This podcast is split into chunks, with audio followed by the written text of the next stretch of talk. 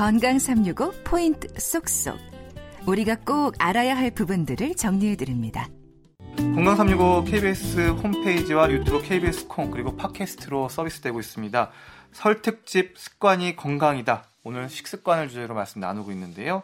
성균관의대 강북삼성병원 내분비내과의 이은정 교수와 함께하고 있습니다.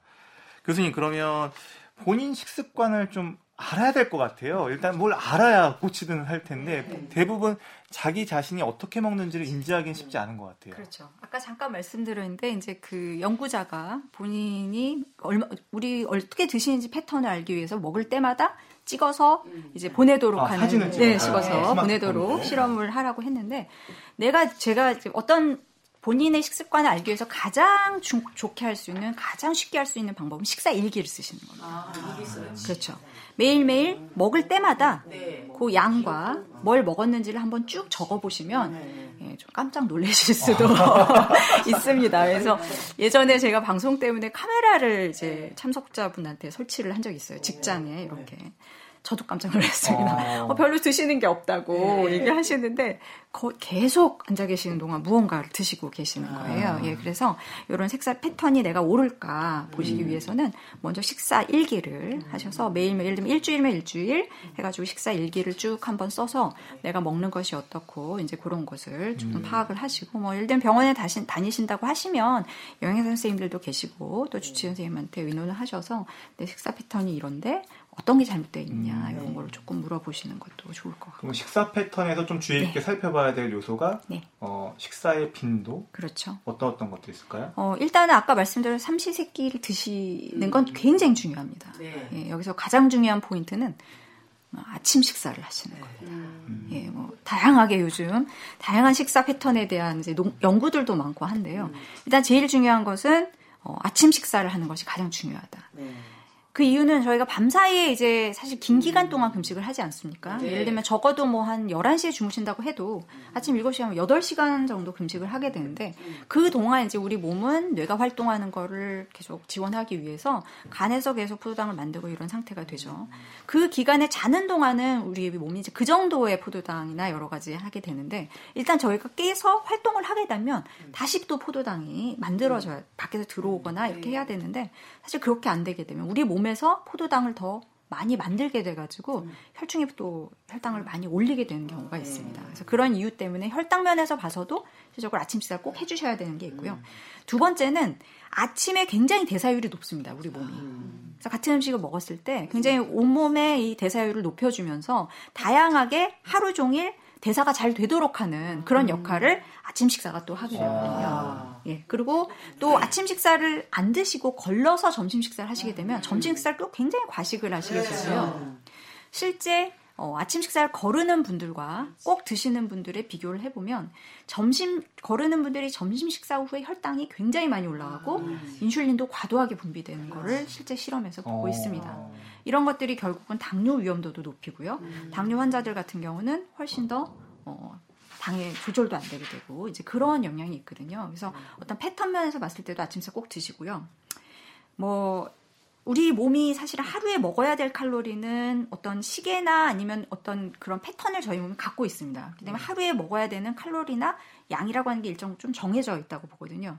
그럼 아침 식사를 하고 해줘야지 밤늦게까지 그게 계속되지가 않아요. 예를 들면 첫 끼를 점심에 드시게 되면은 그 하루에 먹어야 되는 칼로리가 굉장히 밤늦게까지 드시는 음. 식단으로 어, 이어질 수가 있습니다. 그렇죠. 예, 그렇기 때문에 꼭 아침 식사를 하셔야지 점심 아주 밤늦게까지 무언가를. 음. 그래서 이제 아침 식사 안 드셨던 분들이 제 얘기를 들으시고 한번 해보시면 아침 식사를 드시는 것만으로도 밤늦게 돼가지고 자꾸 뭘 먹게 되는 습관은 아마 없어질 수 있을 음. 겁니다. 그러면 이제 식사 일기를 통해서 네. 삼시세끼를 하는지 그거보다 초과가 되는지 그리고 아침 식사를 꼭 하는지를 좀 챙겨보시면 좋을 것 같고요. 네. 이렇게 이야기가 나온 김에 또 궁금증이 있습니다. 요즘에 얼마 전에도 간헐적 단식이 네. 뭐 오, 오래 살게 한다 이런 네. 연구가 발표돼서 네. 간헐적 단식에 대한 관심이 다시 높아졌는데요. 음. 그 얘기에 비춰보면 어, 좀 안 맞는 것 같기도 아, 네. 하고 간헐적 단식은 어떻게 보는 게 좋을까요? 간헐적 단식이라는 게 사실 정의가 굉장히 다양하게 지금 이제 나오고 있거든요. 네. 어떤 분들은 이제 어떻게까지 하시냐면 이제 뭐 이틀을 뭐 보니까 뭐 계속 굶고 이틀을 굶고요. 예, 이틀을 굶고 이제 그렇게 하면 체중 좀 빠지고 뭐 약간 디톡스라고 얘기하죠. 뭐 독소가 빠져 나간다 해서 이제 가볍다 이제 이런 의미로 그렇게 주기적으로 하시는 분들이 이제 TV나 이런 데 나오시는 분들도 많으시고 일반 분들 굉장히 거기에 대해서 궁금하세요. 그래서 이런 간헐적 단식과 이제 조금 시간을 제한해서 하는 다, 그 단식에 약간 그런 어떤 차이가 있는데 사실 어떤 부분에 있어서는 간헐적 단식이라고 하는 게 하루를 봐서 했을 때는 우리가 예를 들면 하루 중에 어 12시간은 먹고 뭐 12시간은 안 먹고 네, 이렇게. 아침 7시에 첫 끼를 먹고 저녁 7시 안에 다 먹어요. 그럼 12시간은 먹고 12시간 동안은 사실 단식을 하는 거나 마찬가지거든요. 네. 이제 그런 패턴으로 봤을 때는 이 간헐적 단식이라고 하는 게 일종, 일종의 시간 제한 다이어트라고 조금 의미가 좀 음. 비슷하게 하는데 그런 면에서 좋을 것 같습니다. 그렇지만 이제 사실 아까 말씀드린 대로 어떤 의미에서는 너무 과식을 많이 하시는데 일정 기간을 조금 하루 정도 이렇게 속을 비워준다. 내지는 조금 과도한 에너지를 좀 덜 하면서 뭔가 체중도 좀 빠지고 지방도 빠지고 이러면서 좋을 수 있다. 이렇게 생각할 수는 있는데요. 있는데요.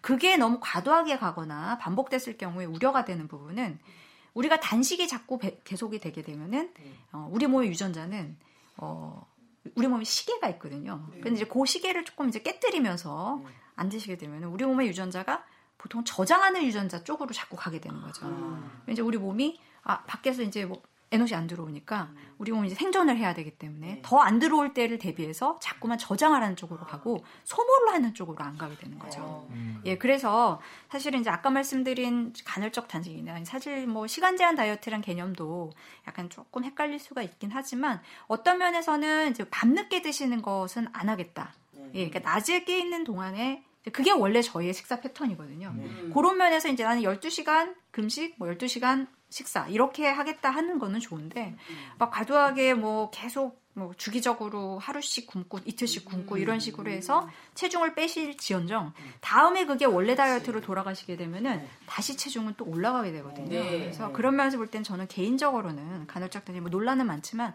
그렇게 이렇게 좀 장기적으로 긴 시간을 주기적으로 하는 거는 저는 조금 안 권해드리고 싶고요. 네. 그러니까 간헐적 단식도 좀 방법들이 좀 다양해서 어떤 부분들이 조금 도움이 되는 거고 어떤 부분이 도움이 안 되는지를 갖다가 좀 구분해서 좀 바라봐야 될 것 같다 이렇게 생각이 들고요. 그러면 보통 간헐적 단식 얘기를 할 때 여러 가지 얘기들이 있지만 보통 뭐 저녁은 안 먹는다 이런 분들도 많더라고요. 한 끼를 거른다. 네. 이런 식의 개념. 아침 먹고 점심 먹고 저녁만 거르는 이런 패턴은 어떻게 보시나요? 일단은 저녁 식사가 어떻게 우리 몸의 대사율을 보시면 되냐면 아침은요 정말 만찬으로 차려서 드셔도요 아무리 드셔도 그렇게 비만해지지 않습니다. 아. 지방은 축적이 안 되는 거예요. 대사율이 오전에 제일 높습니다. 네. 저녁으로 갈수록 우리 몸은요 이제 잠을 준비해야 되거든요. 네. 잠을 준비하다 보면은 대부분 들어오는 에너지를 갖다가 소모는 안 하고 이제 다 저장하는 쪽으로 가게 됩니다. 그럼 상대적으로 저희가 봤을 때 비만을 예방하기 위해서는 저녁 식사를 가장 조금 드시고 아침 식사는 충분히 드시는 패턴이 가장 맞다고 보거든요. 어. 그러면서 봤을 때는 저녁을 저는 아예 거르시는 것보다는 저녁을 음. 걸러주시면 점심부터 사실 그 다음날 아침까지 또 공복 상태가 또 너무 길어지는 게 네. 문제될 수 있기 때문에 저녁 식사는 드시되 저녁 식사에서 탄수화물 함량은 조금 줄이시고요. 주로 단백질이나 야채 위주로 한 식단을 음. 조금이라도 드셔주시는 게 굉장히 좋은데 뭐 단기간에 체중을 빼시는 분들이 저녁 식사를 거르시는 방법이 제일 간단하게 체중을 음. 감량하실 수 있는 방법인 것 음. 같기는 해요.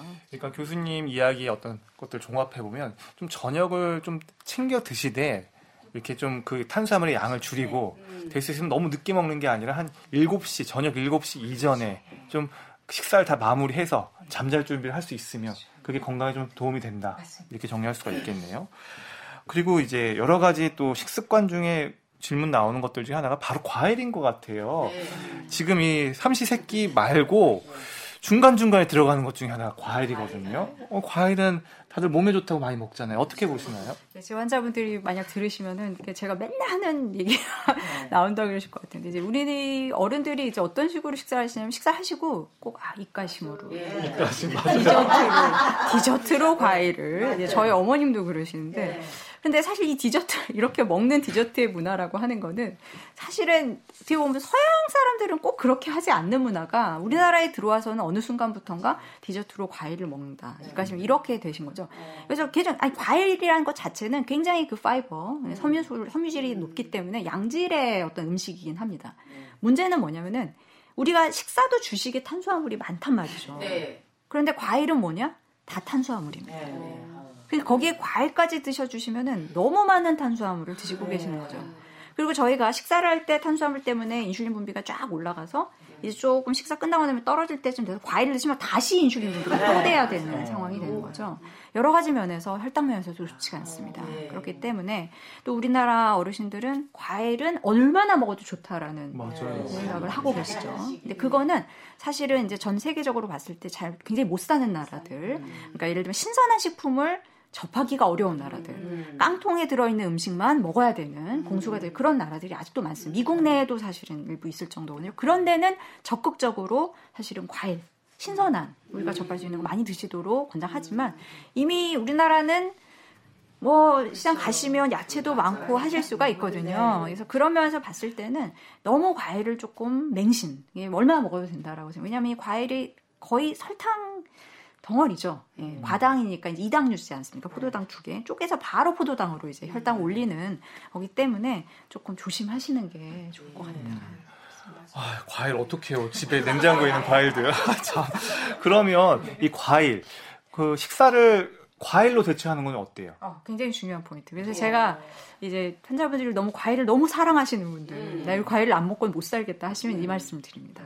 식사 대신 과일을 드시는 건 괜찮을 것 같아요. 아. 예, 어떻게 봐서는 뭐 똑같이 탄수화물을 대체한다는 의미니까요. 음. 정말 나는 과일을 먹어야겠다. 그러면은 식사 내가 점심을 안 먹고 과일을 일부 이렇게 먹겠다. 음. 또는 이제 아침에. 근데 아침에는 이제 조금 신과일들 드시면 위산이 조금 많이 나와서 예. 혹시 그럴지 모르니 조심하게. 그래서 이제 과일을 식사 대용으로.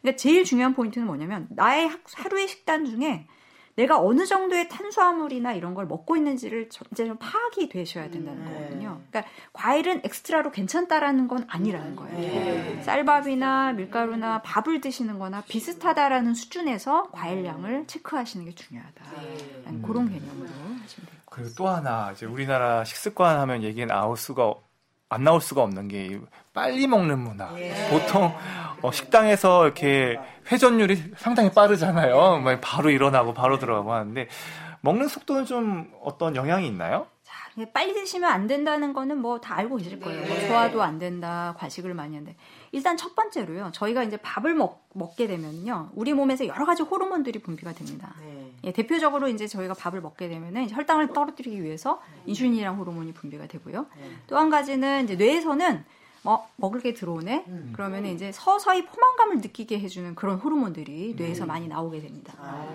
그럼 저희가 천천히 먹는 것과 빠르게 먹는 게 어떤 차이가 있느냐? 너무 빨리 먹게 되면요. 급격히 음식이 이제 내려가면서 실제적으로 조금은 포만감을 느껴줄 수 있게끔 장에서 시그널을 보내줄 수 있는 그런 호르몬들이 나올 수 있는 시간을 벌어주질 않아요. 네. 네. 슉 내려가서 그냥 인슐린만 쫙 분비되게끔 아. 해가지고 혈당. 근데 인슐린이 너무 과도하게 분비되는 것도 사실은 비만하고 연관이 있거든요. 그리고 식후에 혈당도 갑자기 또 확 떨어지게 하는 그런 게 있기 때문에 여러 가지 면에서 안 좋고 아까 말씀드린 대로 우리가 식욕을 좀 억제시켜주는 포만감에 오게끔 하는 그런 호르몬들의 분비를 좀 안 나오게 하기 때문에 네. 더 많이 드시게 돼요. 아. 계속 더. 그래서 아마 실험을 해보시면 많이 씹어야 되는 음식들 위주로 천천히 식사를 하시게 되면 많은 양을 먹게 되지 않습니다. 네. 예, 그래서 이제 사실 대표적인 게 쌀과 현미밥이나 이런 음. 잡곡밥의 차이입니다. 음. 현미밥이나 잡곡밥은 씹어야 되기 때문에 네. 후루룩 후루룩 넘기지를 못해요. 네.